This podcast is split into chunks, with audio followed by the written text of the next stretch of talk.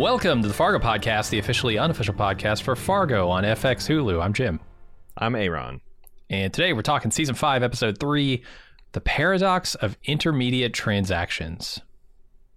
The Paradox of Middlemen. Oh, yeah. Love those middlemen. Just stick their feet in there, get them all dirty with your money. Then a little bit less comes out the other side. Aaron, what'd you think of this episode? It's interesting because Bald Move fan Haley Jade wrote into Fargo at Bald Move and said, "Aaron, when I saw 500 years later on the screenplay or on the screen today as I was watching episode 3, I audibly said, 'Son of a bitch,' and gasped. I could hardly believe my eyes. I thought of you and your disbelief at the fishnado. I also have a hard time with implied supernatural events of the show. Can't wait to hear about what you and Jim thought of it." Haley, when I saw 500 years earlier on my screen, I screamed and gasped and broke out in sweats and flatulence and vomiting, and I rent my garments. I know I said on the preview that I was ready. I had my guard up. I was ready for fishnados. I was ready for raining blood. I was ready for a UFO invasion. You know, damn me, I was not ready for 500. I wasn't ready for how old Ule Munch turns out to be. But Ula Munch. And then I talked to Jim and I'm like, "Have you seen Fargo yet?" He's like, I'm watching it tonight. And I'm like, "Okay, I'm interested in what you're saying." He texted me like later that night and says, "Oh no." I just watched Fargo. And I'm like, "Oh no." I'm like, "Oh shit." It's like, so we both have our first watch. We had our second watch. And I'm like, I'm going to have to really dig in to see what the hell is going on here, because this show might lose me if I don't. And I did. And I gotta say, I think I see where Holly is going and how all these things are going to fit in. Is this my favorite thing to mix in to far? No. And also, I'm a little butthurt. I was promised a fun, comedic, satirical romp. Mm-hmm. And there's just not a lot of fun to be had in these episodes. But I think the degree of difficulty of what he's pulling off, and it's increasingly like this in every Fargo, like he is like, you have to fucking do homework. And I don't know how to feel about that, but I don't think this, like, you know, this isn't like, well, you know, like with the UFO on Fargo season 2, where it just kind of like, you know, lost me. I'm still engaged. I'm still excited to see, because I believe in the core material. I believe in what Holly's trying to get out here. But like, whew, I had to break a sweat. What about you? Yeah, you know, you described my initial reaction to it. Oh no! I've since seen it again. I've since done a lot of reading about what Holly's going for, interviews and the like. Looked at some reactions that other people had, and saw maybe some additional information. Did my homework, as you said. I'm still not sold on it. I think thematically, yes, I understand where he's going. I just don't know if it's to my taste, and that's fine. Like I was really gearing up for. I was both, you know, looking forward to and dreading a season that was just The Big Lebowski and Fargo, right? Like. And Home Alone, because it'd be a hell of a lot of fun, but it would also be really hard to talk about on a podcast other than wasn't a funny win, right? True. There's a lot more to talk about here on this podcast than I expected at the beginning of the season, but I'm also not super interested in it. I don't think... I don't know. I mean, the ideas that he's going for here are a little bit preaching to the choir when it comes to me. I'm like, yes, I understand everything you're saying. It all makes sense. Do I want to watch a show that's a thinly veiled metaphor about all that stuff? Maybe if I'm in the right mood, maybe not right now. I don't know. The homework you're being asked to do here, though, is a little puzzling, because it's like you're given, you know, your teacher tells you, hey, you're getting a test on Friday. You better study up. But they don't tell you what to study, because I don't think there's any way, unless you are just somehow randomly familiar with the concept of a sin eater, to be able to pick out what Holly's doing here. I don't know what I would go search for. Like, do I search 1522 whales, like, to find out information about what's going on in this scenario? Yeah. I'm not familiar enough. And I think in general, they don't give you enough to go on to be able to say this is what's happening, because it's such an arcane tradition. It's not it's not something that anybody's familiar with nowadays. This isn't like even a widespread Christian practice that it's not in the Bible as far as I know. Christendom. Yeah, I've read the damn thing. A very regional, confined to this particular time period in this particular region for a couple of hundred years. They did this thing, and so the homework you got to do is you got to go out and read interviews with Holly to understand what he's even getting at here. So then you can go read about the actual event. But I would also, I've said on many podcasts that I'm not super thrilled with the recent trend where you have these highfalutin puzzle shows, and then every Monday or whenever, every day after the embargo breaks, you've got like a litany of interviews with the creator where they're explaining the things behind the scenes. And like Noah Hawley is getting to be as chatty as fucking, who's that guy that does American Horror Story? Shit. Oh, Brian Murphy.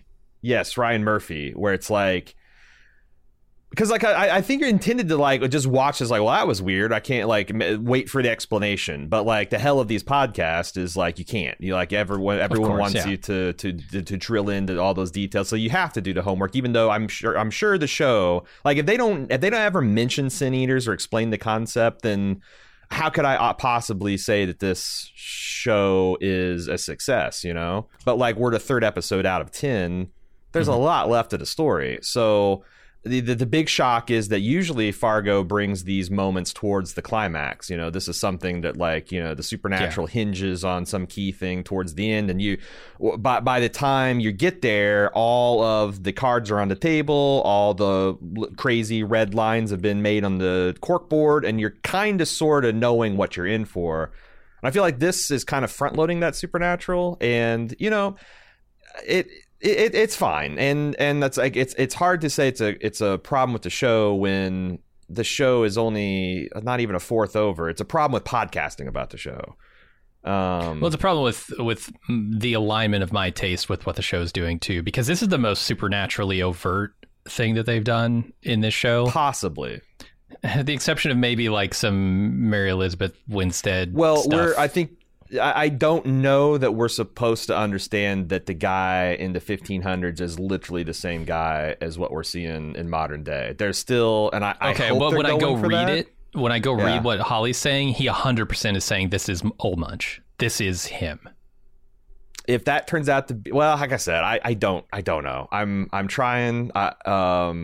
I'm trying to let the show cast its spell on me. Sure. And I also know that Holly is under no obligation to tell any particular interviewer the truth mid-season, and probably because like there's a couple things I read that I thought were astounding, and like, oh, a guy improvised a line and let it in, even though it definitely gives the viewer the wrong impression. And this is I think deliberately confusing episode in terms of where people are. Whose houses they are in, what are the fundamental relationships in terms of fathers and mothers. And that's fine. It's okay. It could be fun, but it's just, And this was the other thing I want to flop on the table is something I've criticized Holly's shows in the past, or their pacing. I find this was like the runtime in this episode with a 2.5 minute previously on and a 3-minute credit sequence was 42 minutes. Yeah. That's like 37 minutes of content. I'm wondering why is the Home Alone battle that we're getting set up for next, is it literally going to be an entire episode? Because if it resolves in like 10 or 15 minutes, my question is why the hell wasn't it in this episode? Yeah, I was really gearing up toward the end of this episode. I'm like, okay, he's walking down the street.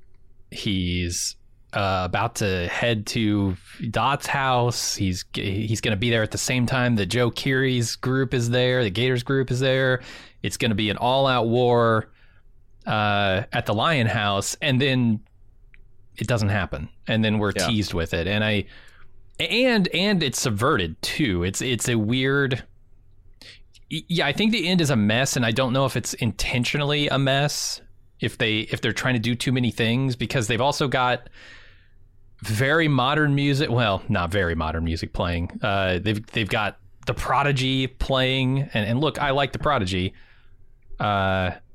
But when you juxtapose it with some Gregorian chanting shit, I don't know what to think. It starts to clash tonally. And I know Holly likes to clash tonally. That's the thing he does. But it all added up with the montages they were doing, the people in places that they can't be at the same time, unless they're 500-year-old supernatural sin eaters, maybe. It all felt a bit like, huh? And I wasn't expecting a huh at the end of this episode. I was expecting a hell yeah, Home Alone. Yeah.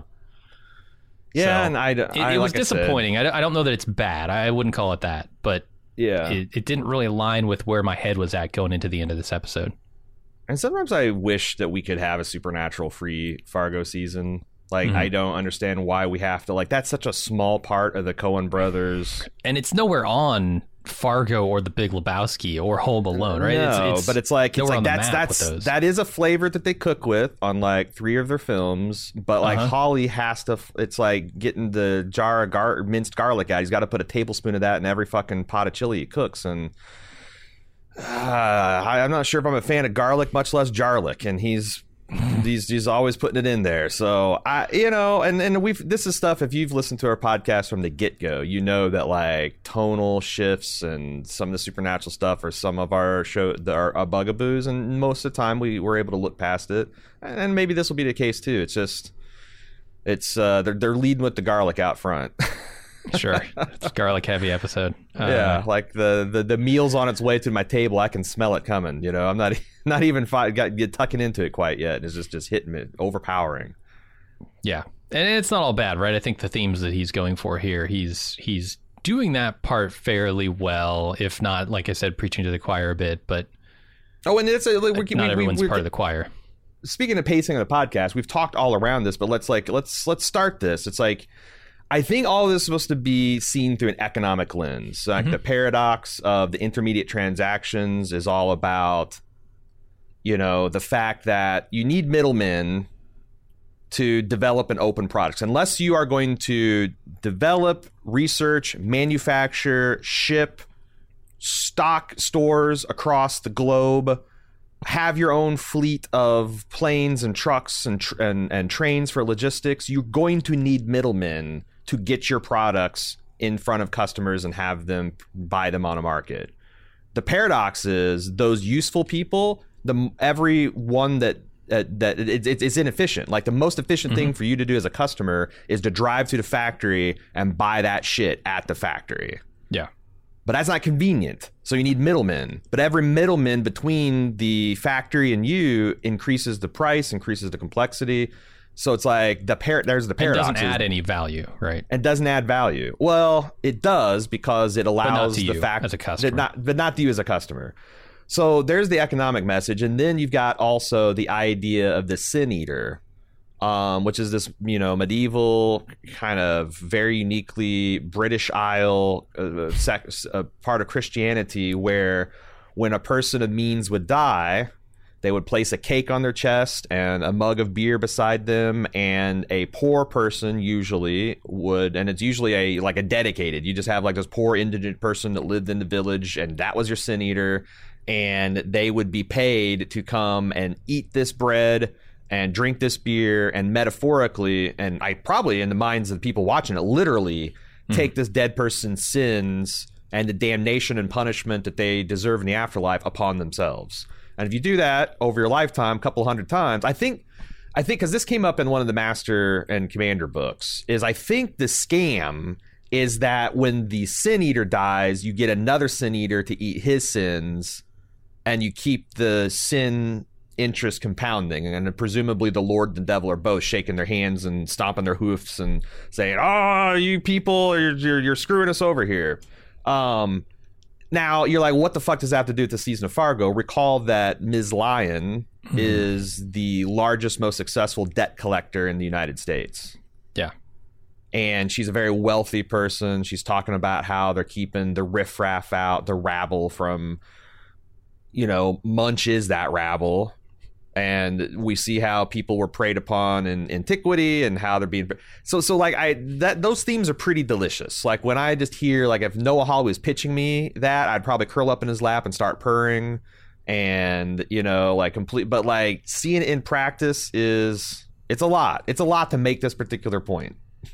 And then he's also taken on, you know, the ungovernable kind of MAGA element, and he's taken on like Battle of the Sexes. It's like there are so many things that he's wrapping into this, and the idea of morality and law, and he's been a lot more successful than he's not. And I've liked a lot of his stuff. But it's a tall order that he's ordered up himself.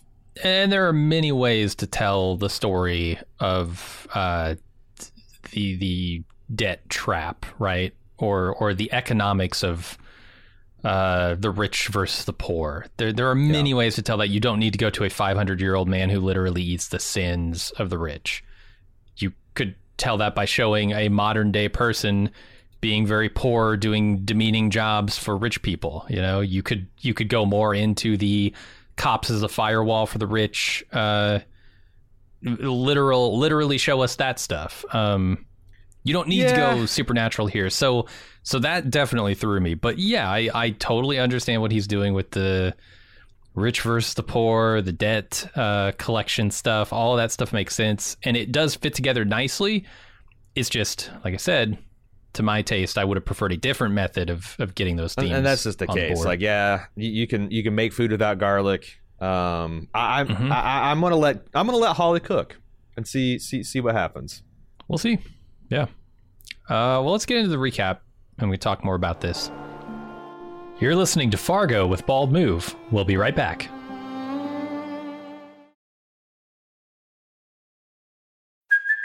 Hey, it's Kaylee Cuoco for Priceline. Ready to go to your happy place for a happy price? Well, why didn't you say so? Just download the Priceline app right now and save up to 60% on hotels. So whether it's Cousin Kevin's Kazoo Concert in Kansas City, go Kevin, or Becky's Bachelorette Bash in Bermuda, you never have to miss a trip ever again. So download the Priceline app today. Your savings are waiting. Go to your happy place for a happy price. Go to your happy price, Priceline. Welcome back to Fargo on Bald Move. Start off with Roy driving out to a filling station where he meets with Gator, who shows him what Ol' Munch did to his partner. Roy says they need to find out who Ol' Munch is first, then they'll smoke him out, and they get on with the cover-up of this. Apparently they've got the coroner in their pocket. He can just say, oh yeah, this stabbing in the neck, that was natural causes? Accidental? He fell on his knife? I don't know. Well, that's the thing. They are the local law enforcement. If they say that this was like, he got a little drunk and ran off the road and... Well, you got to have the coroner, right? The coroner is the final word on cause of death stuff. So... Oh.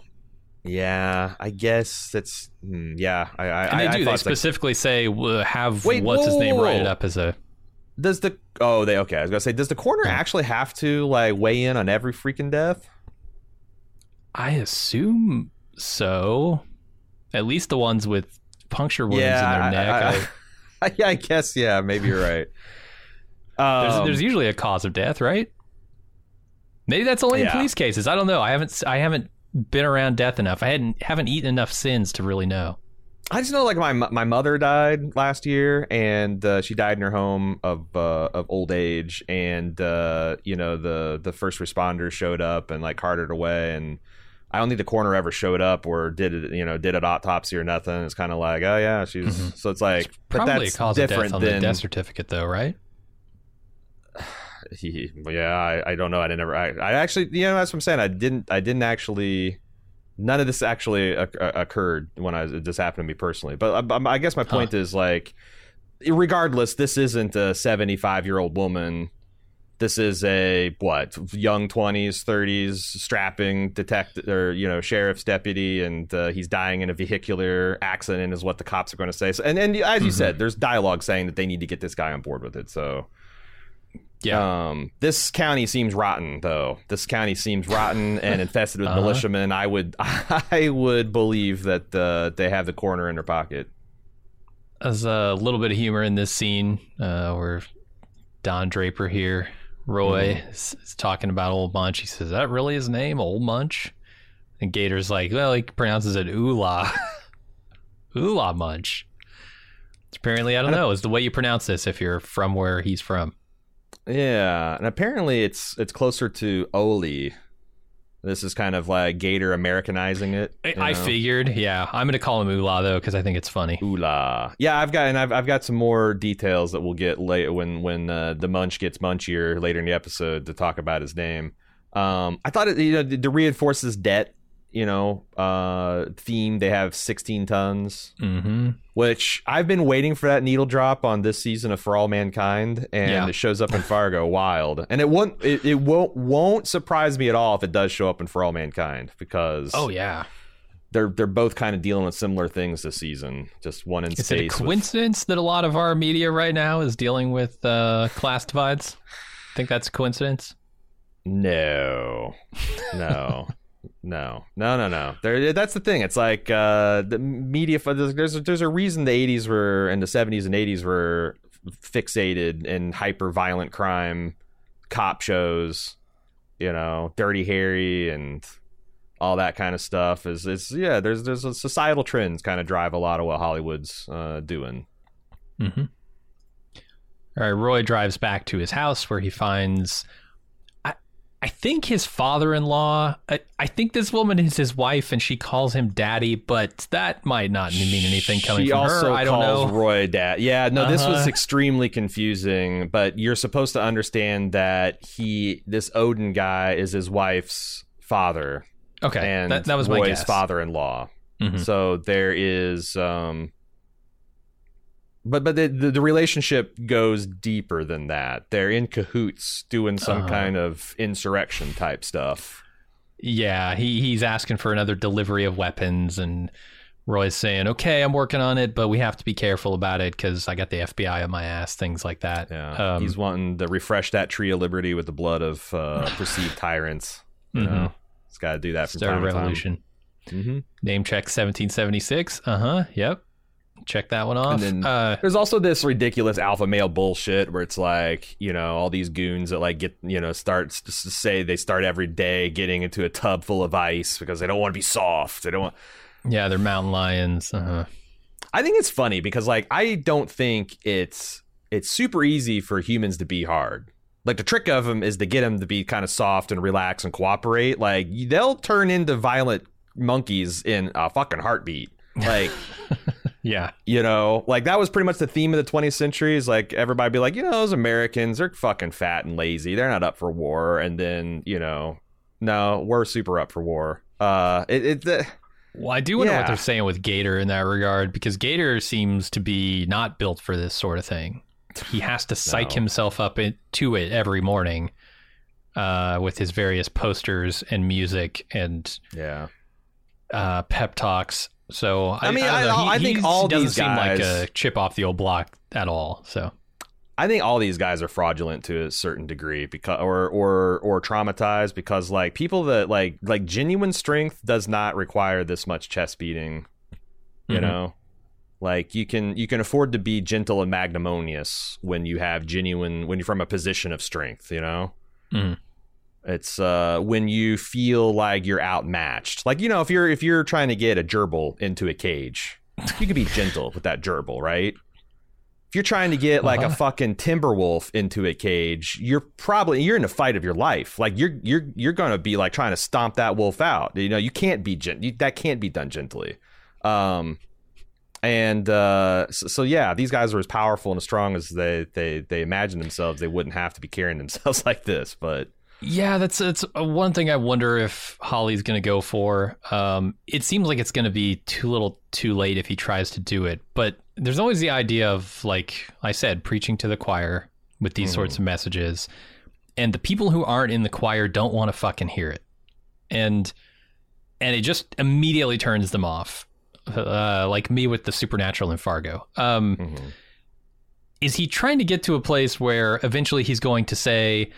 Hey, all these people who, want to start a revolution and act super masculine and have their own ideas of morality and stuff, those people are in the same boat as the people that they look down on.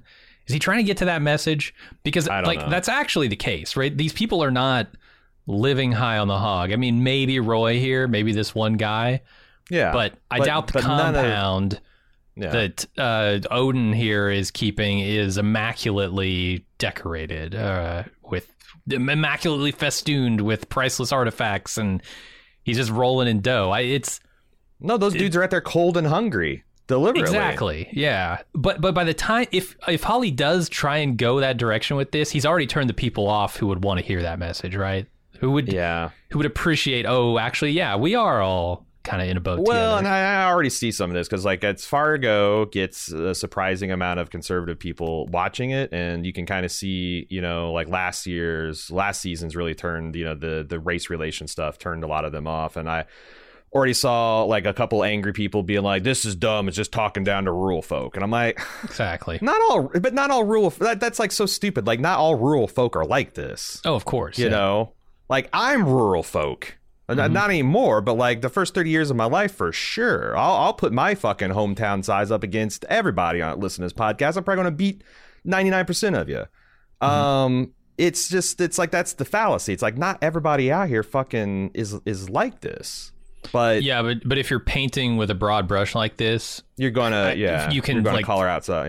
Yeah, well, you can make people feel like they like you think they're like that, right? Yeah, and then they'll be offended by the way you're talking. Maybe not about them, but about people who are in their same area or in their same place in life or whatever. And suddenly you turn off a bunch of people who might be amenable to the message if you were just a little bit more subtle with it. And that's what I worry about. It's really heavy-handed at the beginning. Well, you know, the other utility of preaching to the choir is if you get the choir kind of nodding their head and swaying to the music and singing along, and then you hit them with something that's an uncomfortable truth to them. Totally. Because there's plenty of things you could do with like a highly educated liberal audience that would make them feel uncomfortable about their place in life. Uh-huh. For sure. But we'll see, because you also got to sell. You also got to sell advertising on your show, and you got to get it renewed. So if you piss everybody off, then what do you got? So yeah, well, you got to be nodding along first, and I don't know that anybody who is going to be surprised by the messages later is nodding along at this point. Well, I will say that the other thing is like the people who are still, you know, like Fargo's 5 seasons in, you kind of like know what you're getting into, and like it seems like the vast majority of the Fargo fans. Mm-hmm. You know, as far as I can tell, as far as the critics that are covering it, the people on the, you know, Fargate V subreddit, they're loving this season. Absolutely. They are fucking like, the weirder it gets, the more they anticipate the inevitable payoff. So good for you. Yeah, I'm happy. Like, yeah, like 5 seasons people. In, make the show you're making and stick with the fan base you got. It's just. Oof. Yeah, especially when this is a show that doesn't ever need to come back, right? It's not like, well, if we turn people off this season, they're not coming back for next season. I don't know that Holly cares about that necessarily. Right. Yeah. Yeah, because like everything's standalone. And even if you really, because I don't think he's ever had a failure of a season. No. But, you know, even if he does, like, you know, you go away for 3-4 years, you come back and like, oh, Fargo, you know, because it's like it's. You don't have the same characters. You don't got even the same location sometimes. He definitely has a license to take more risk than I think most showrunners do. Mm-hmm. And good on him. And sometimes I'll love it and sometimes I won't. You know, correct. I've really been loving it up until now and not so sure about this one, but we'll see. Later that night, Roy's wife tries to initiate sex, but he's not in the mood and he's thinking about finding Dot. And he kind of is looking at the ceiling here. And then he kind of sees her, maybe literally sees her through her front window, and she sees him. This is another semi-supernatural. This is like the semi-supernatural stuff that I'm cool with, where it's like, maybe he's literally seeing her, but maybe he's just picturing what she must be doing right now on Halloween night or Halloween Eve. It's her noticing him noticing her that makes me feel like it's a legit supernatural connection. Yeah, staring right into his eyes, right into the camera. And this reminded me a lot of the Kingpin's meditation tactic and the Daredevil series on Netflix, where he would stare at that piece of broken plaster that is, you know, reminded him of his abusive father, and he just kind of like zone out. And there's just I talked about how it's hard to lampoon you know, things in society that are very real and dangerous, and, you know, and pull that off, you know, like how do you parody Hitler in like 1939 or whatever successfully? They're trying it here with Roy. Like, Roy's down bad sexually, like, or I don't know, living his life. That fucking light up fetish box. The fact that it lights up. The fact that it, yeah, it's got, it's like that's part, icing, dude, on the cake. I swear to God, that's part of the kink. When he was in his workshop building that and wiring it up, rock hard. He was rock hard, twisting those horseshoe nipples. When that thing first hissed open and the lights came on, he probably came. Yeah, no, it's like, it's, oh God, he's swimming in it.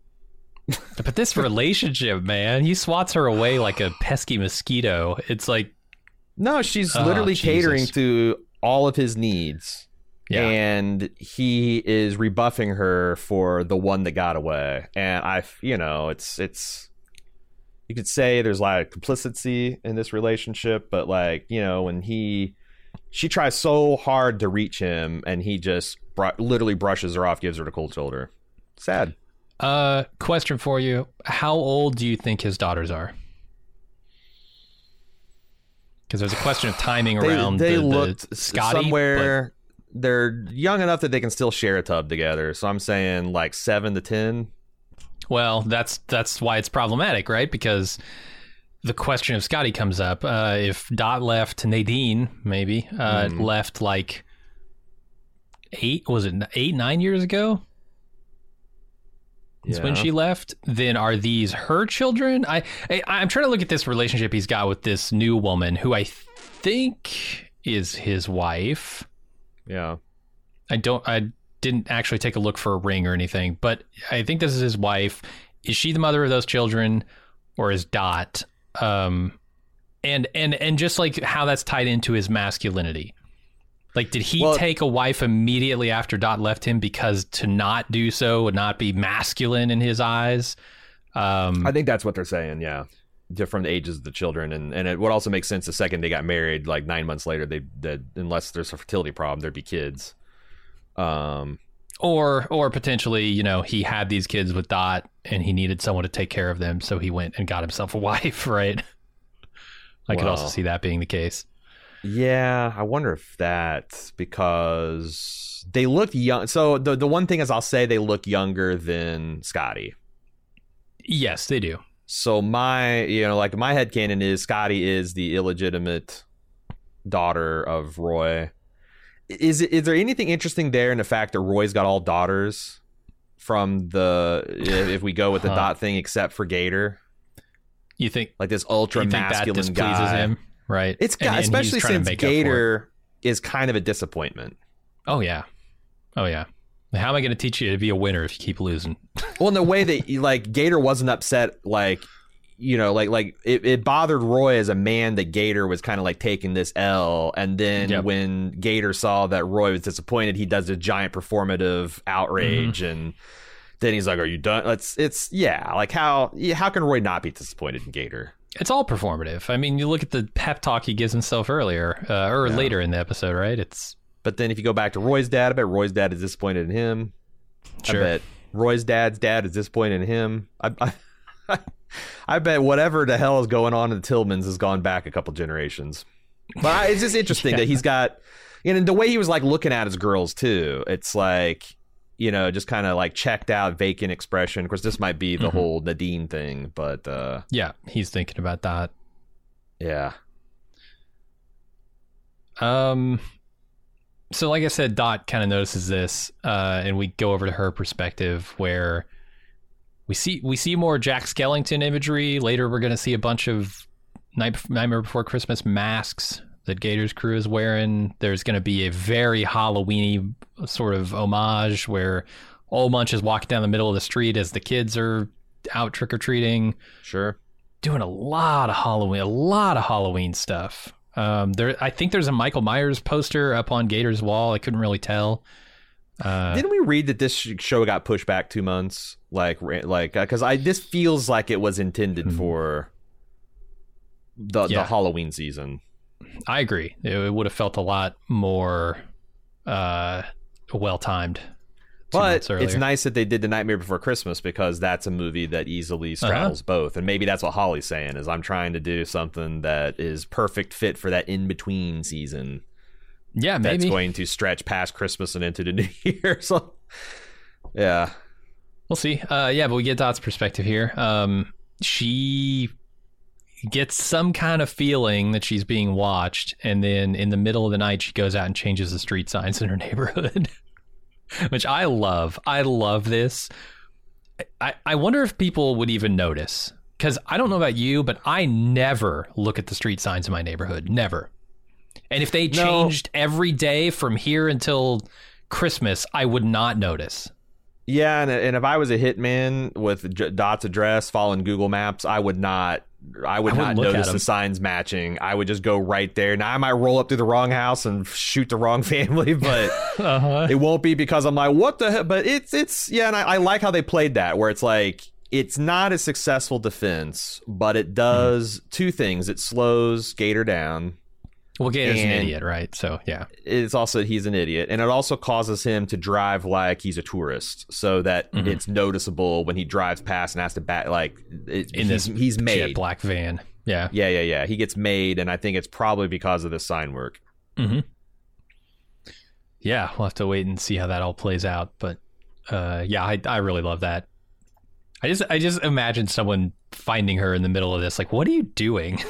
Mm-hmm. Where is she taking all these signs? Because she swaps them out, but she's got to get rid of the evidence. So does she have a pile of these in her basement?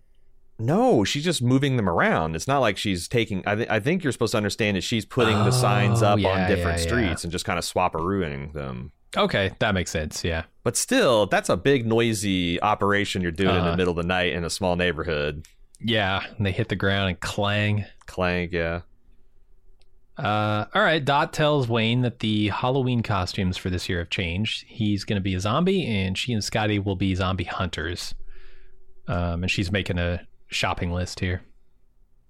Yeah, thematically, this fits really nice. There's been a mention of zombies in every episode. You know, the one teacher came at her like a zombie.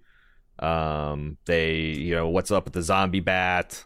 Now the dad's a zombie, and it's Roy's going to later say that Dot is returned from the dead. So they're doing this kind of resurrection theme, and you got, going back to Ule Munch, old Munch. There, it's pretty, like I said, thematically it's pretty tight work. And I also got a crack out of her shopping list, because she's got like pistol shells and then mac and cheese shells, and they're just kind of all like, you can just kind of think of her like going in and out of tactical mode and mom mode. Yeah, we're almost out of cereal, but I need some more 9mm. Real glimpse into her brain, which I liked. And I feel her on one of those, man. She's got on this list, the shotgun shells, the mac and cheese shells, and then right after mac and cheese is Lactaid. I'm like, yeah, no, I feel you. She might have trouble processing that cheese. Mm-hmm. All right, let's go to Bismarck, North Dakota. This is where things get crazy in the episode. An old woman takes her groceries home, falls asleep in front of the TV, and then awakens to hear commotion upstairs. She goes up to investigate and finds old Munch, who says, "I live here now." Then we flash back to Wales. In 1522, a man who I think is supposed to be Old Munch trades his soul for a couple of coins, and then we go back to present day where Old Munch repeats. And a hot meal. Fair. Let's not sell the economics here short. Yeah, a piece of bread, maybe a bit of stew. I don't know what he's eating there. I thought it was like I almost thought it was entrails or something for a moment. I was like, oh, is he eating a part of this person? That's fucked up. Yeah. Anyway, we go back to present day where Old Munch repeats, "I live here now," and the old lady goes back to drinking and watching TV. Old Munch. So the first thing is Bismarck, North Dakota is just about an hour away from the middle of Stark County. So like Old Munch seems like he's setting up camp outside the Tillman compound. Yeah. So I thought that this is an estranged mother and Munch is coming back and she hasn't seen him for years, and he's back, you know, he's using her house as a base of operations. Mm-hmm. But apparently what you're supposed to understand, and I thought that entirely because he calls her mama later, but yeah. And then their relationship when he's like, I'm going out, mom, like feels very like that. But apparently, according to an interview with Holly, I'm mistaken. That yep. You're supposed to understand that Munch just walked into some random person's house that he liked the energy, and he thought that this would be a place of refuge that he would be cared for, and he starved for that, and some kind of kindred spirit, and he's just like through sheer force of will imposing this on her. And apparently, this line, "I'm going out now, Mama," was improvised by him. Why, that's the thing I don't get about Holly. Like, why would you let someone improvise something that goes against the story that you're trying to tell, or that leads the viewer down the opposite path? And also, why are you talking about it? Why if you let that happen to be tricksy? Why the fuck are you giving an interview out the second the episode drops saying, oh, no, that was actually an improvisation. It's not supposed to mean that at all. Like, and giving actual answers, giving actual meaning to things when you want them to be confusing. Yeah. No, it's a good question. Maybe there's something bigger he's doing with the daddy stuff and the mama stuff that I haven't quite picked up on yet. Could be. But... and maybe I don't have enough information because we're only 3 episodes in, or maybe I'm just not grasping it. But yeah, and that's the thing. It's there. Like I'm sure, because I think you're right on there at the daddy stuff, because they use daddy ambiguously twice mm-hmm. in almost the same scene. So maybe, and that's the thing. It's like Holly usually is up to something. It's just the big question in my mind is like, when you find out, are you going to be like, oh, wow, or are you going to be like, oh God. He's about 90% for me on the oh yeah versus the God thing, but yeah, mm-hmm. It's pretty tricksy. Yeah, I mean, the thing that killed me about this scene is they're just not usually this overt with the supernatural mm-hmm. stuff. But I, you know, and it took going out and reading actual interviews and getting Holly's perspective on these scenes and why he included them straight from the horse's mouth to actually even get on board a little bit with what he's doing here, because I was not necessarily picking up on the themes, because so I didn't understand what was happening was the problem.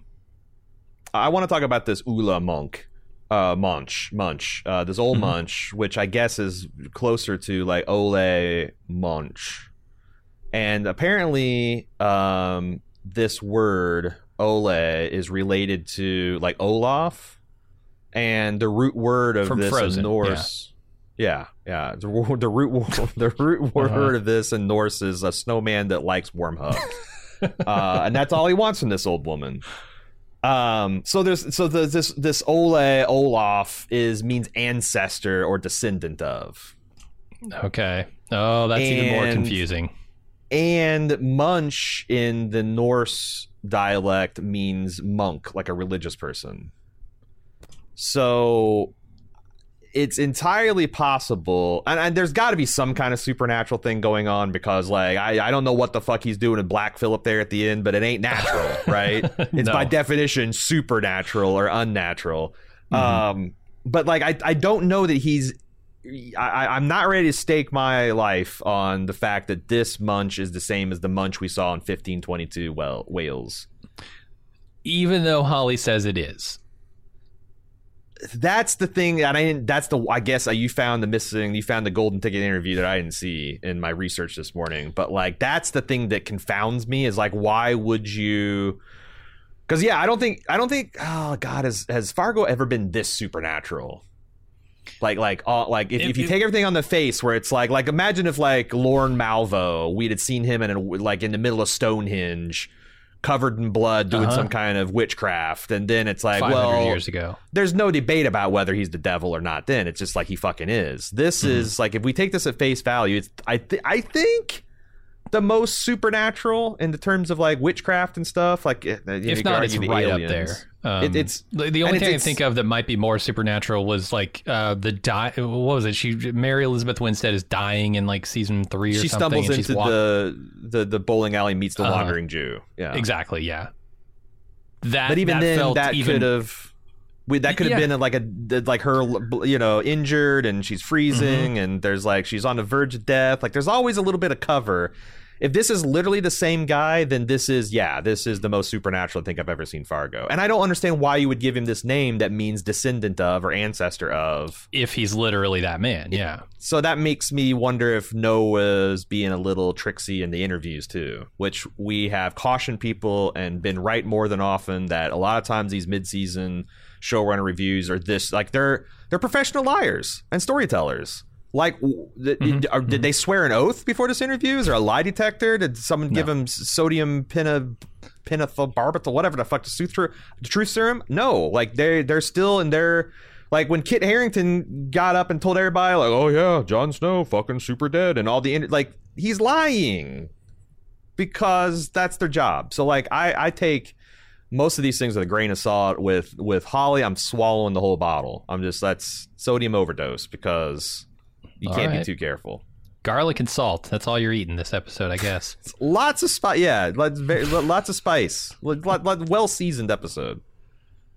Yeah, and I saw a lot of discussion from Spruill, the actual actor who plays Ole Munch, about Ole Munch this episode. And he was talking about him as like a moral debt collector to kind of bring it back to the themes of debt and rich versus poor and stuff. He's a moral debt collector, but we see that in scenes where, like last episode, where he is told to do a job and he's paid an amount, but he wasn't given the proper information, and he views that as a breach of contract morally. Yeah. And then now they owe him something, right? Yeah. They and so now he's coming to collect that debt, and that's kind of how he views his character. Yeah, and so, that all tracks. Yeah, that makes sense, and I'm in for that stuff. Anything else you want to say about this scene before we move on? Nope. Pretty creepy. Yeah. All right, we go to Gunworld then, where Dot and Wayne shop for a home defense solution. Dot picks out $5,000 worth of weapons, but there's a mandatory waiting period of 1 week before she can take them home. So she decides to look at pepper spray instead. Or I guess in addition, because she can get that right now. It's a fun scene. I like Wayne's reaction to everything that's happening in this scene. It's like $1,300. Yeah. Mm-hmm. And then he's like, this is $5,000 worth of stuff. I really like the eye patch guy. Like, he's like, well, it's hard to put a price on your life. And then Wayne shoots back with, well, you seem to manage. There's a price tag on this gun. And then it's like, she's getting, I don't understand what they're trying to say, because like, it seems like she's going after all the John Wick guns. Except for, I don't think even John Wick uses a Desert Eagle, because that's not a serious gun. That's just a fucking around gun. Showpiece. Yeah. It's a piece of absurdist gun art is what it is. Yeah. Nobody. And it looks so absurd in her hands. I mean, Juno Temple's not a big woman. Oh my god. And and they put it right in center frame, like in the front, in the foreground. Yeah. And when she's holding that thing up, pointing it, it looks so silly. Yeah, I think she would. She might be able to get to low Earth orbit if she fires that thing, you know. But yeah, this is a literal hand cannon. And then 800 rounds a minute, right? He is like, 800 rounds a minute. Yeah, so that's something you really need when you're defending our home. Is there going to be a home left to defend if you're shooting 800 rounds a minute? So I was debating about whether they're trying to say that she, because, you know, she's mysterious. She's gotten away before. She's gotten away by a dangerous guy who maintains a compound. Mm-hmm. Are they trying to tell us that she knows her way around guns, or are they trying to tell us that she has watched movies and played in video games, and these are the movie video game guns? Because, like, and they also, a very real thing is that probably Holly doesn't know what the fuck he's talking about. Oh, as far as the models and stuff, or yeah, like these are the ones that look big and impressive, and it's because I just that's also the thing. It's like when you're doing the math between what is it, Beulah, North Dakota, and Scandia, Minnesota, and it's like 500 miles away. It's an 8-hour drive, and she makes it there one night. Is that because she's supernatural? Is that because Holly is not familiar with the geography and he just thought Beulah sounded like a cool name? He's usually pretty good on the research like that, but I just never know what they're trying to tell me about her tigerness with these weapon choices. I would 100% believe that she is intimately familiar with guns, coming from where she comes from. You would think. Coming from Roy. But how long could she been married to Roy? Like, there's no way she's been married for more than a year or two, right? Like, she gets married at 18. Maybe she gets married. Married young. Maybe she could been there for 5 years. I think that's plenty of time to get familiar with some significant for sure. Firepower. I just thought that she got married just long enough to get pregnant and then got the fuck out of there, but maybe not. I wonder if Odin was trying to recruit her. Well, speaking of Odin, I got some eye patch business to discuss. Oh yeah, second eye patching. And eye patches have a little bit of a history in the Coen brothers films. You think of John Goodman's Cyclops and Oh Brother, Where Art Thou? You got a name check with Odin, the famous one-eyed god of Norse mythology that sacrificed one of his eyes to gain mystic knowledge. There's also the idea of a primitive justice code, eye for an eye. You're familiar with that from the Judaic law covenant, but that's also cribbing from a much earlier code of justice, the Law of Hammurabi, which is the pawn shop that Roy wants to meet Gator later in the episode. So there again, this idea of an accounting system for justice and payments taken is a theme that they're reinforcing in this episode and the season. Yeah, no, it does feel like he's constructing his version of a Fabergé egg thematically here. See if it all comes together or if it crumbles. Yep.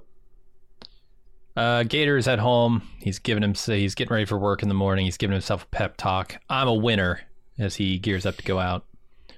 He's got a lot of interesting things in this room. There's, the typical masculine fantasy stuff, like super hot women in skimpy clothing, bunch of fast cars. There's a lot of stuff in here that was interesting to me. Particularly the wooden old-timey toys on his shelf, like car models. I wouldn't even call them models. They're just pieces of wood with wheels. Those are soapbox. No, not soapbox derby. Is that what they call them? Pine derby. It's something they do in the Boy Scouts, where it's like, you design a car that rolls along the furthest as the fastest down the hill or whatever. So these are very childish type things, right? And I think they betray sort of the nature of Gator's character, especially when he's here clearly not feeling like a winner and having to talk himself into being the tough guy winner that his father wants him to be. There are some hand drawings that he did as a child still up on his own wall, which I found also, is sort of bringing him back to a childlike posture. All of this is to show he's sort of puffing himself up here. And maybe effectively, I'm so torn on this Gator guy. I think he's a huge douche, obviously. Yes. I think he's gotten, look, a 500-year-old assassin got the drop on him. I don't really blame him for that. The guy's had a lot of practice. All right. Gets a drop on him twice. Okay, he still has a lot of practice.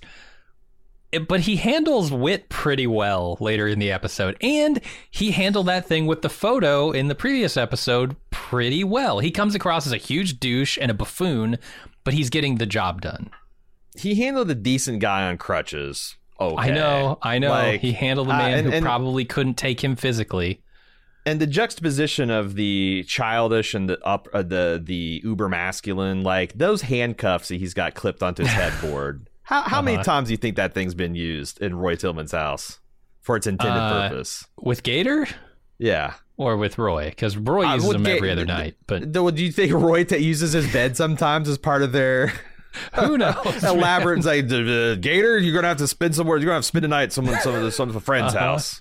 Okay, Mom and I got things to discuss. But, like, I feel like it gets used about as often as those fucking sighs he's got crossed up. Like, he's Raphael from the Teenage Mutant Ninja Turtles. Yeah.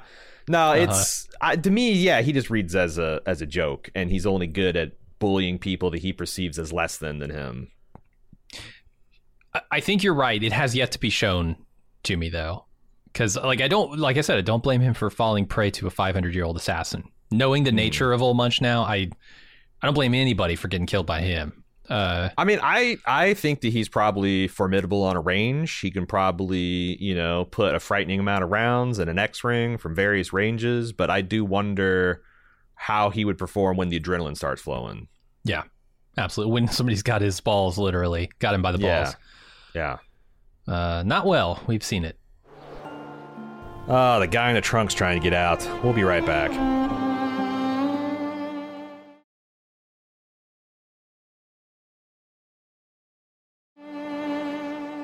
We put the ads in the wood chipper. Welcome back. Anyway, let's talk about somebody who I do have a lot of respect for, Whit. He goes to the police station to get any evidence that they might have gotten off the corpse of one of those attackers. He finds Gator pocketing evidence and asks him what he took, but Gator won't say. And Whit goes back upstairs and gets Gator's card from the desk, his business card. So to me, this builds on my criticism of Gator from the last episode. If you are trying to fly under the radar and thwart an investigation, why the fuck do you make sure that you're the most memorable, corrupt cop seeming asshole? This pocketing of the wallet goes down a lot smoother if he just seemed like a dutiful deputy the last episode, right? Like, does Wilt even notice? You're definitely right. And I wouldn't say he's smart and threaten. Like, I'm actually surprised what this didn't like call his bluff and be like, all right, you're under arrest. You're in our evidence room. I just saw you pocket evidence. You're not getting out of here until we fucking frisk you. Like, because he did crutches. See it with his own eyes. But he's in the police station. Yeah, but by the time he gets up the stairs, Gator's out the door, right? Like, he's not going to catch him once he gets past him. You can't stop him physically. I assume there'd be somebody monitoring, like, the equipment, the evidence room or something, Like, there would be, like, a guy in a desk right outside that door, checking in and evidence in and out, I don't know. Yeah, I don't know. But to me, this is not how you play this. But it is how Roy plays everything. Like, the fucking FBI shows up and he tells them to go fuck themselves. So, like, there's definitely precedent. He's definitely trying to emulate Roy in these moments, right? Play the tough guy. Don't give him an inch. But there's a difference between a constitutional sheriff on his own fucking property in his own fucking county telling the law where to go fuck himself versus you are out of your county in someone else's turf. Like, there's a big difference. Maybe it's just that it's so entertaining because, man, Joe Keery nails this scene. He's so good. And to be fair, I don't think Wilt... You say it's Whit or Whit? I thought it was Wilt. Is it Whit? I think it's Whit, yeah. Whit, for his credit, doesn't seem intimidated. And that's why I have so much respect for him, right? Like, yeah. Well, why? He just fucking stood down two barrels of guns last episode and didn't flinch. Yeah, he fought off a 500-year-old assassin with the help of Dodd. It's like, you're not intimidating him. Yeah, you got the real confident power versus the puffed-up shirt. And absolutely. It's such a good contrast here. I really love this scene. If Whit dies, and to the point now, like, if Whit dies, one of these stupid fuckers, I'm never getting over it. Yeah. I noticed something here that I didn't know last episode because I didn't know the guy's name. Apparently, the partner of Old Munch who died was named Donnie Ireland. Donnie, if you'll recall, is Steve Buscemi's name in The Big Lebowski. Yep. And he was the Steve Buscemi character from Fargo in the last couple of episodes. I thought that was an interesting little detail there. Yeah. Anyway, Whit you know, he got his business card, Gator's business card. He looks up the Tillmans, and then he goes to his email and finds a message from Indira with Dot's mugshot, and he can confirm, yep, that's the person, and he makes the call. So this is what we said last episode, right? He just kind of stalled when Gator deleted that picture, but of course, it's stalled enough for him to get out of the hospital and like, man, I would think that they would have, you know, that was a more effective stalling tactic than I would have given him credit for. But, you know, cops are busy to do a lot of different things. Sure. Did you take a look at that news article and see like all the... A little bit. Yeah, I read somebody posted the actual text I read. So Gator's under investigation for stealing illegal substances out of the evidence room. So he's already... Makes sense. Yeah, like this guy's already now. That the thing is like I bet this works in Gator's favor because Witt's not going to think this guy stole state's evidence. He's going to think, oh, he probably there was some drugs in there that he stole or something. I don't know. There's got to be an inventory of this stuff somewhere, right? But then there's also this investigation that like they talk about, you know, just the Roy's running for sheriff again. He's got a tough fight. But also, it's not the first time Deputy Tillman has found his way into a front page, most notably due to his aid in a search for missing persons who were last seen near his family's property. Deputy Tillman had to be removed from the task force when it was alleged that he was steering it away from the evidentiary path leading onto his father's property. I don't know. Well, it's like that's from 10 years ago. And it's like missing persons. Like, I think that people go to Roy's ranch and don't make it off sometimes. Dot and Scotty.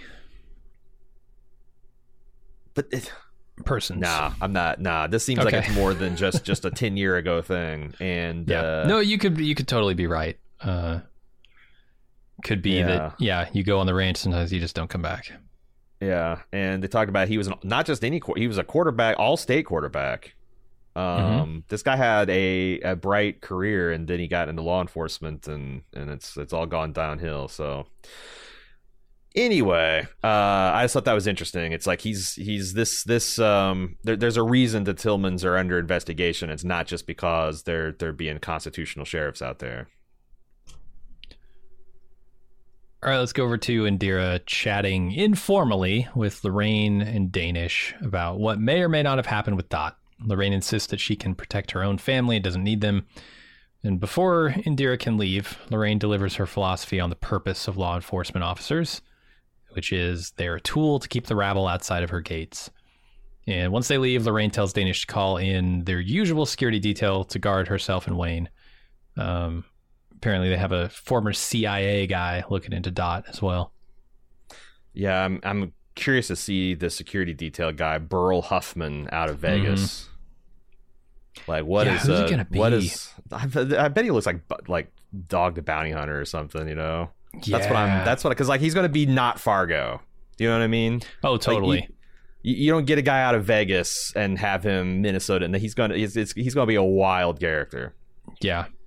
I hope it's a nice cameo as well. I hope they get somebody fairly famous to do this who's just like, oh, yeah, that's perfect.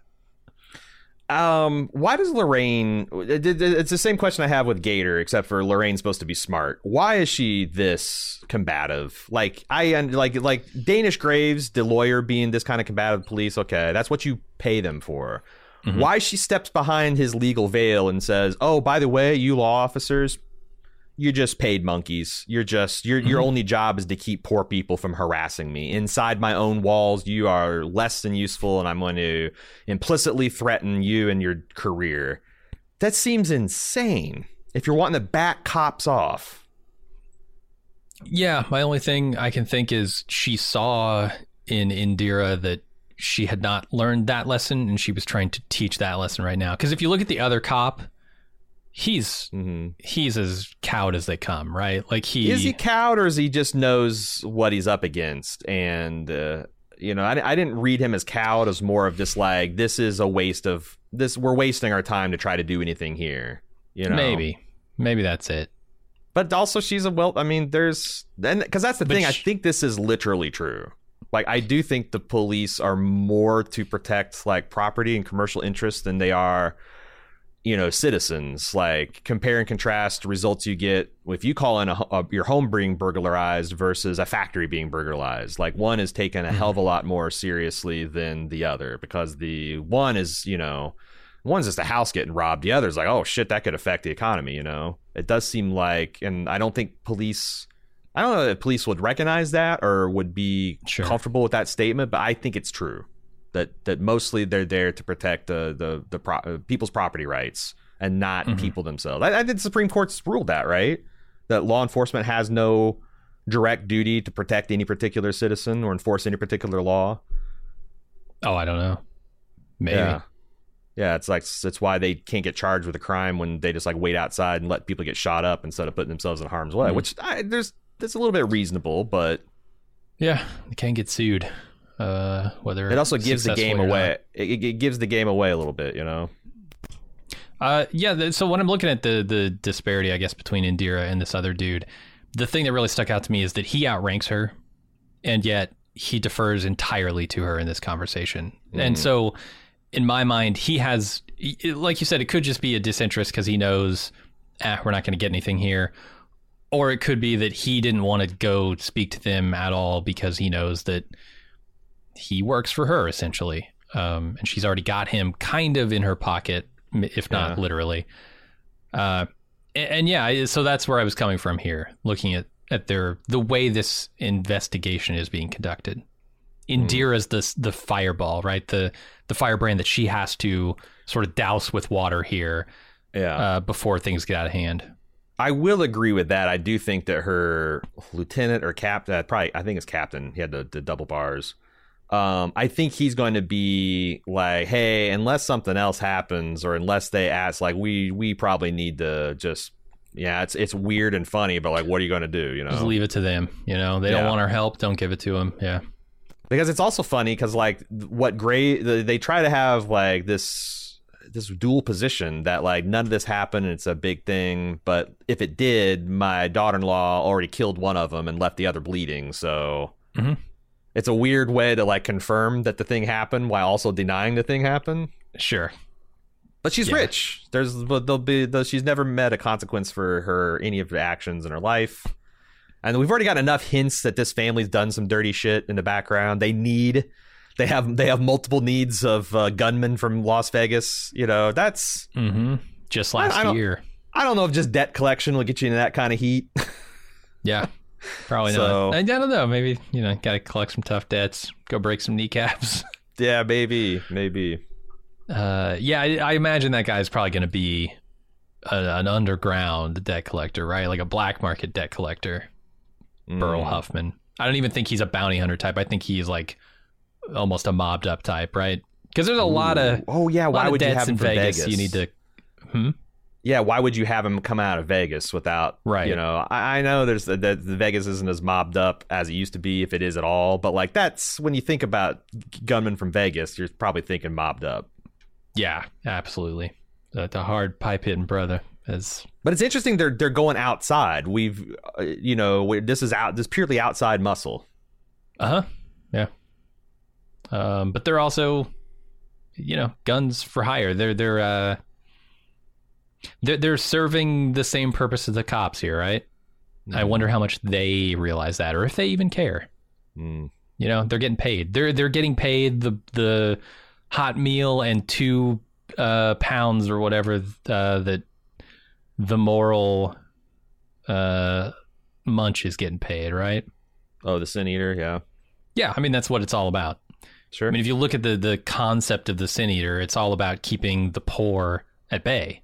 If the poor don't have anything to eat, and they don't have any money with which to buy anything to eat, and their very survival is at stake, they will come at you and they will take what they need. But if you give them a pittance, give them a purpose and a pittance for that, then you can keep them under your thumb. They might even defend you from the from the others. Yeah, that's all tied in together. Old Munch is laying in bed listening to the police radio. And he's got a knife on his bed, looking very Michael Myers-y with that knife. Why do you think he's listening to the radio? Is he trying to figure out the movements of the cops here? Is he trying to see? he's hearing that Tillman's setting up a talk about him, and I think they even show him observing it from a distance. Like, don't they cut and there's like a scene of him like standing on like at a remove. So yeah, he's tracking the Tillmans. He's also sleeping on a bed made of newspapers about the Tillmans coverage. I noticed there's one advertising the big debate that the political debate that Roy's going to be doing. We saw that in a trailer. It's probably happening. Mm-hmm. I don't know, next episode or the episode everybody's after. Everybody's wearing his hat. Yeah. Yeah. Everybody's trying to out hat the other. All right, but this is where he drops the whole like, you know, I was going to let Dodd alone till after the election, but then I had a dream. Mm-hmm. Oh no, we haven't. Roy. I'm sorry. I'm sorry. It's this next scene. I'm ready to go to. Yeah. I jumped the gun. No, Roy tells Gator that they're going to get Dodd tonight on Halloween and puts him on the job with only guys we can trust. Yeah, and his whole thing here is he had a dream about it, and it's Halloween, so it's the perfect time. I think he's right. The thing is like the spiritual stuff is bullshit, but yeah, the fact that like you can walk around in like scary outfits with even guns and weapons, and people probably think it's just like maybe you're taking a little far on Halloween, but it's Halloween, and you can go break into someone's house, steal, you know, handcuff them, and put a funny mask on them, and just parade them out the front door, and no one would be any. It's kind of slick.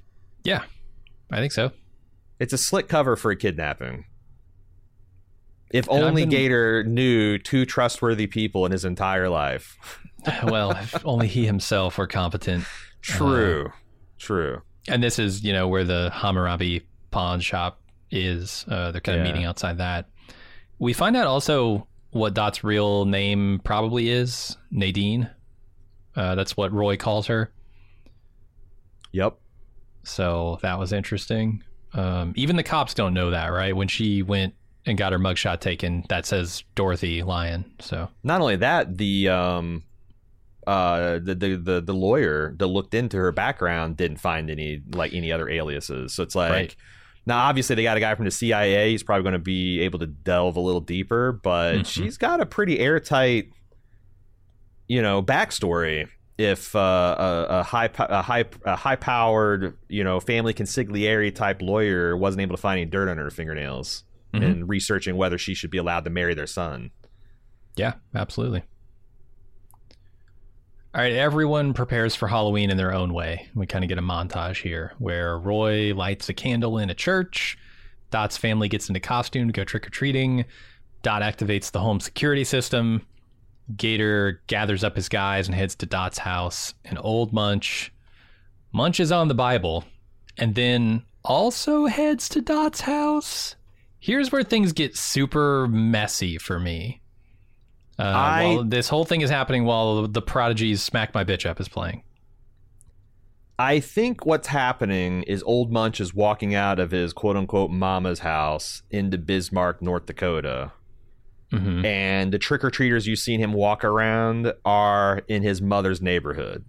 It's so confusing because earlier we saw the vision of Dot through Roy's eyes. And the same like children playing outside stuff was happening there. So it's real messy. If that's the case, then we've got another supernatural distance traveling because and I saw that a lot of people are confused about this. Where he goes at the end of this episode, buck naked, covered in shit, piss and blood, is unquestionably Roy Tillman's house. 100%. Yeah. It's edited very misleading, but because it pushes in on the door to Dot's house and then it transitions without really telling you it is. Yeah. And I think that and it's deliberately misleading. And I think that, you know, he obviously walks out of his mom's house, and then I agree. I think that I don't think that's his mom's neighborhood. I think that's Dot's. But if so, they're either saying that he's astrally projecting himself there, or he's able to teleport there, and then because that's what happens. He goes from you know, Bismarck, North Dakota, which again is less than an hour from the borders of Stark County, from the center of Stark County, let alone its borders.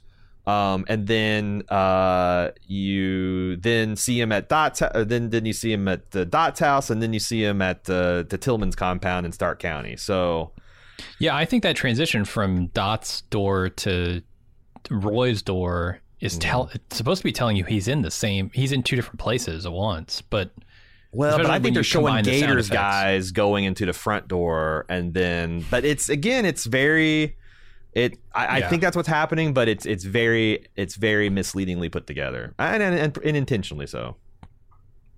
Yeah, I guess it's intentional. That's unfortunate. Why else would you do it? Why would you do it? But like, did Noah not know that? Like, oh God, this is. I'm watching this. It's confusing. Oh my God, what am I? You know, like, seems like you could. Well, fix sometimes, that yeah, absolutely, you can get into that space, right? Where you as a creator know exactly what's happening, right? And you're not able to detect that this is confusing because you know. What do you think about Roy calling Dot and singing Nadine, Chuck Berry's Nadine to her? Like, I guess that's a Gator thing, because like that seems like a ludicrous thing to do the night that you're going to snatch her. Or it could be some cold smack, right? Like it could be that this is their song or something like that, and he's calling her up, letting her know that I'm getting you tonight. Which I don't know why you would do that. That's stupid. That's what I'm saying. Yeah. But you've already tried to do this once and was repulsed, you know. And you're sending a less competent. How many times in movies have you seen the bad guy say, "I'm gonna get you tonight, right now. Here's exactly how I'm gonna do it, and there's nothing you can do." Right? It's a power trip. Yeah, but I guess those villains are usually psychotic or way more powerful than Roy, and it's not the second attempt that they've made on the tiger. You know, I don't know. It seemed. Sure. It, no. But you're right. The villains don't need to do things logically. Sure. Old Munch eating the pages of the Bible while he's chanting specific things. I assume what he's chanting is what he's eating also, but I could be wrong. I looked it up. So someone did a translation of this on the Fargate V subreddit, and it translates thus. He says, with all the cavalry of those who were in solidarity with him. He repeats this twice, and then he says he marched into the wilderness of Israel and the whole was conquered. I think this is a paraphrasing of a verse from the book of Joshua, which is about the Israeli general that essentially conquered the promised land after in the Bible mythology, after the Israelites got done with their period of servitude in Egypt. But I think that's what it is. It's interesting he's eating pages out of the Bible. This Bible looks like maybe it's something he's done this a lot. Yeah. But then he gets covered in like what I would call spectral runes. Yep. And so this is a goat from Roy's property. I'm certain of that. And like, so Roy's guy, he's like, oh Jesus, what's that? The guy that was in Lethal Weapon, Mel Gibson. He's like Mel Gibson. He's got one of those chapels on his property just for him. Yeah. But he's also got like some kind of like weird root cellar, and that's where it looks like the Munch is doing his munchin'. Yeah. But this all takes place. That underground part is. It's weird. Yeah, it all takes place on Halloween night on Roy's property. Mm-hmm. Yeah, that much I know. How it connects with some other stuff that happened, I'm not sure. I noticed when Roy blows out the candle, it sounds like God farts. Like there's this like, yeah, there's this like, yeah, I mean, it's like this atonal quarter note kind of shining thing, but it definitely sounds like if thunder is angels bowling, this sound like God just ripped a wet one. Yeah, nice. I mean, which thematically kind of on point. Sure. Yeah, so we talked about Roy calling Dot. It disturbs her, and she seals up the booby-trapped house, and then she heads out to trick-or-treat with her family. I guess she's still trying to live that family life, even though she knows she's in danger here. Old Munch spreading goat's blood on himself. Gator's team is out there on the streets of Dot's neighborhood, confused by the street signs and their GPS not matching up. Mm-hmm. Just go to the destination point on your GPS, man. Trust the almighty Google. It'll get you there. I would say that Gator's probably a guy to not trust centralized systems of information, though, you know? Sure. And yet he uses them. If you can't trust something, why use it? I mean... A lot of people out there not trusting doctors and scientists, and they're still driving over bridges certified by them and taking the medicine their doctor gives them, as long as it's not a certain type, you know. Right. That they've a lot of people getting in elevators that have been inspected by. Yeah, I mean, mm-hmm. yeah. There's a lot of people trusting explicitly in things that they would repudiate publicly nowadays because it's a nonsense, weird Kafka world that we're living in. And some time passes here because they get done trick-or-treating, and Dot spots Gator's van outside her house. He pulls up and eyes her as she goes inside.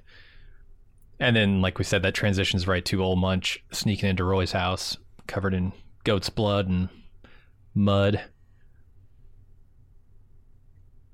And these are all Nightmare Before Christmas masks that Gator's team is wearing. Yeah. I don't really know what they're trying to say with that necessarily, other than it's Halloween. I saw it. See, this is where it's like, is this too much? Because I saw an interview with Holly where he explains that you're supposed to understand that Gator has a lot in common with Jack Skellington.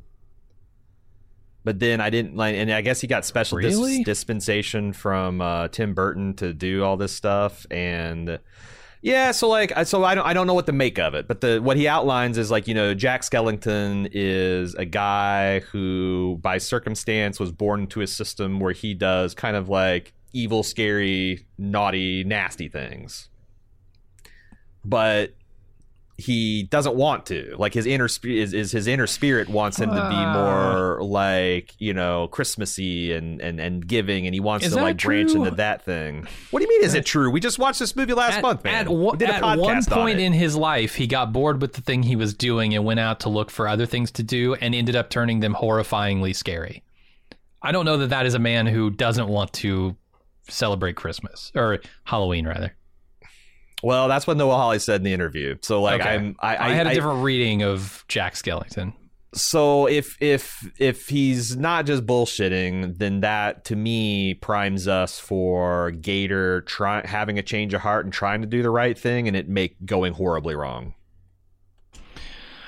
Wow, I can't see this guy doing that, having that about face, but maybe they're trying to make him baby faced enough that, like, you know, if you grow up in Roy Tillman's house, you're going to wind up like Roy Tillman or dead.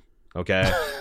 Like, there is no option. There's no world in which, like, Gator just gets to be like some kind of teenager that gets to explore his sexuality, his ideas of masculinity, his ideas on how government should work. No, like, Roy is making a rigid Roy Tillman factory, and any defects will be discarded. So it's like, I don't wait until your second wife to explore your sexuality.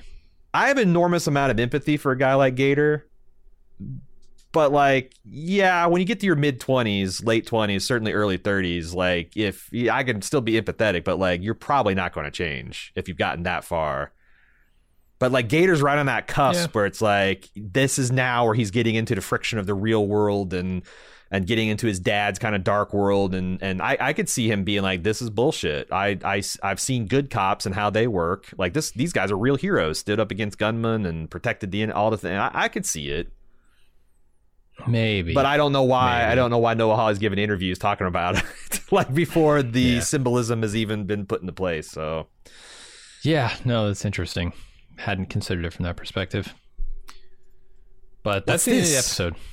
He's gonna see Indina trying to do justice, and he's gonna be like, what's this people trying to solve actual crimes, you know, and it's gonna make his cop heart swell 3 sizes too big and have a massive heart attack and die. Are we done Fargoing? Should we get the feedback? Yeah, let's do it. We'll be back with Fargo, you're darn tootin'.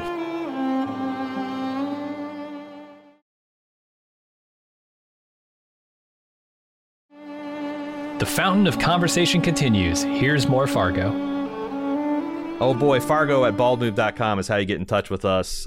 Before we get to feedback, just want to let you guys know, if you want to know what else we're doing, currently we're doing For All Mankind. Currently, it's about to get super Christmassy around here. We're about to do our annual holiday celebrations. We got a bah humbug theme this year. We're going to be we got some bones to pick with some beloved holiday classics, including Love Actually, Scrooged, You've Got Mail, a couple others. We got Christmas live streams. We got our drunken Christmas lunches.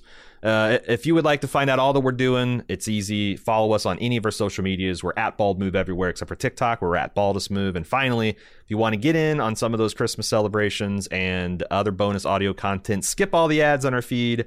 We could use your support. Support.baldmove.com is how you find out information and how to sign up for all that stuff. So first up, Fargo at baldmove.com is Neil.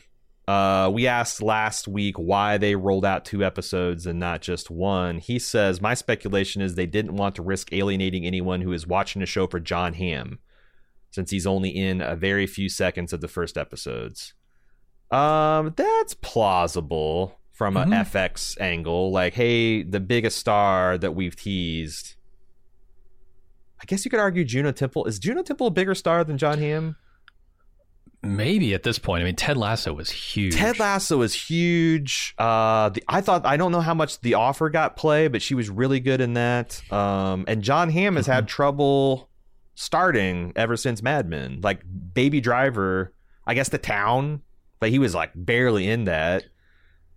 Yeah, I mean, Unbreakable Kimmy Schmidt. Most recent thing was Good Omens season 2, which I didn't particularly like, but no, yeah, and I don't plays a real doofus in that. But that's plausible. The FX is like, this is an anthology. Everyone can kind of. I don't think they do a good job of telling the public that either. That like you don't have to watch any particular season of Fargo to get into Fargo. But I don't know how you do that. I don't know how you would do that in advertising. Without actually having an announcer guy like, hey, you don't have to watch any other episodes. So maybe you're right there, Neil. Ryan and Rob, I will say this about I don't think Holly is interested in writing episodic television that fits in particular time slots and has so many commercial breaks. I think he would rather be making this stuff for like Max or. Netflix, where he doesn't have to worry about commercial breaks at all. And like, if you see late season Legion and even Fargo, like it seems like, yeah, the episodes are however long they need to be. And FX puts as many commercials as they need. And sometimes it can hurt the flow. Ryan from Rochester says, just thought I'd weigh in on the cop's husband who allegedly finished second at Hilton Head. I believe the likeliest scenario is he's playing in the golf simulator tournaments like the one he's using his garage. You need your PGA Tour card to enter tournaments like Hilton Head, and those players don't pay an entry fee. It's part of earning their tour card. I can't think of too many pro golfers who aren't living in Florida or another southern U.S. state, so they can train all year round. Lastly, that swing, just pathetic. Regardless of the distance of the shot he was hitting into the screen, there isn't a pro alive who swings a club like that. The guy pissing money away. That's a good idea. That makes sense. Yeah, but here's the thing. And that's like, I got like, because like apparently there's a lot of golfers listening to this and everybody's saying the same thing. Here's the thing. I never am sure if I'm supposed to see someone's proficiency with anything as like their real life skills, because you grow up watching action heroes with atrocious gun handling skills. You're not supposed to think that like Arnold Schwarzenegger doesn't know how to shoot a gun. You're supposed to think that he's like highly trained, right? You see a person playing guitar and he's like the leader of a band and he's obviously got his finger placements. He's not strumming on the beat. You're not supposed to be like, oh, that guy's a fraud musician, right? Now, the one thing here is you've got the guy's wife, you got Indina, kind of skeptical of this whole thing and feeling like she's losing hope and he's kind of delusional. So maybe, but like it's hard for me to say in certainty that the Holly's like, oh yeah, but fuck that swing up. I want people to know that this guy is a loser imposter. But it's starting to feel like that's what it is. Yeah, that's how I read it. Yeah, I actually tried to do some research because like Hilton Head does have like some ways to like play in, and like there's ways that you can get on the tournament without like I think if I was reading the requirements of like, who they take, that there are some ways to play. But again, maybe everyone's right and his shitty swing is the dead giveaway there. Jordan says, I live near Calgary, Alberta, where they filmed seasons 1 through 3 and 5 of Fargo. Every season, I've watched for the casting call for background extras, desperately wanting to be on the show in any way possible. Fargo's quickly become my all-time favorite, non-Vince Gilligan-related TV show, so the chance to be on Fargo is the most exciting prospect. However, as each of the first three seasons filmed here, I, in one way or another, was unable to make the casting call for extras, and each time the frustration and devastation of missing such a great opportunity became worse. But for season 5, my dream came true. I was able to be on set for 10 days and it was an even better experience than I could have dreamed. It was around a few of the lead actors for multiples of the days, and I got to see a lot of how the whole process works, which I found fascinating. We should give you some more exciting details about what I know, but of course I don't want to spoil anything for anyone. I also want to get sued for breaking the NDA. Probably smart. Perhaps I can write in for the season wrap-up episode if I think of anything interesting or relevant to add. From what I saw my time on set, I have hopes that this season will be as good as the first three and better than 4. I think one of you mentioned in the season preview that John Hamm looked like he might be wearing a fat suit or something like that. I cannot confirm this, but I will say the first thing I thought of when I saw him is he looks a lot heftier in real life. You know, that's the thing. It's like, obviously John Hamm has not gained a ton of, like, he's definitely heavier than he was in Mad Men, but like that teaser where he walks in with the giant belt buckle, like it looks like he's 50 pounds heavier than when he's in the hot tub or when he's in the, that coat adds a lot of bulk to the Hamm. Yeah. Yeah, I'm with you. And here you also see him laying in bed with his shirt off where he looks pretty thick. I wouldn't say he looks necessarily fat. It just looks thick. Yeah. Yeah. Yeah, but, which, you know, I, like I said, I think it suits him pretty well. I do. Yeah. Something about that teaser still made me think, like, Jesus, yeah, I hate to see John Hamm 100 pounds heavier just because it's you know, not super unhealthy. Yeah. But yeah, whatever. You don't have to worry about getting sued. You're part of the upper crust now. You know, you've broken through the class ceiling here. You can. That's right. The law enforcement works for you. They're not coming for you, man. Tell us everything. No. You are no longer the riff raff. You got inside. You're inside the gates. Yeah. You're inside. Yeah. You are. Yeah. You're no longer the barbarian. You're a Roman citizen. I gotta say, this does seem cool. We should try to be on an extra on a show sometime. Oh yeah. If Vince Gilligan ever does another show, we need to get on his. I'm not that picky. I would literally do anything that we cover. Any show? Okay. Yeah. Yeah. I mean, we cover some good shows, so I could see it. Yeah. And Cincinnati's starting to become a kind of filmmaking hub. We're getting, there's been some big name productions in the last few years. So I mean, we're not far from Atlanta. You could drive down to Atlanta. True. All kinds of shit happens in Georgia. You just have to pay. I think it helps to be local, like Jordan here, because you can, you know, you'll see those casting calls, but that'd be cool. I would love to do that. But yeah, if you got any things that you like, anything, I don't want you to get in trouble, obviously, but if you got any behind the scenes juicy details, yeah, sure, send them in. fargo@baldmove.com. and good for you, Jordan. Zach's up last. He says, let me begin by saying I like all the actors in the show from previous work, the Winston, Kelly, and the Don, all great, and I like seeing them in the show. However, the accent work is over the top, especially for Juno. I'm not from the Midwest, but I've heard the accent. I feel like it's being used to mock the characters.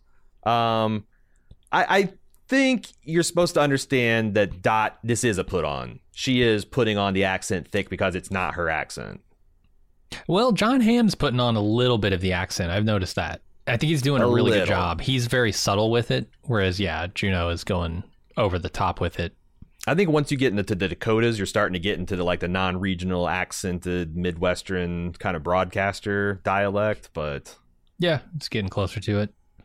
I don't know. I've enjoyed it. Even if it is over the top, I enjoy hearing it. Yeah, and I part of the charm of Fargo is people trying to take a run at the Fargo accent, and if there's just in-universe reason for why they're kind of bad at it or over the top, then all the better.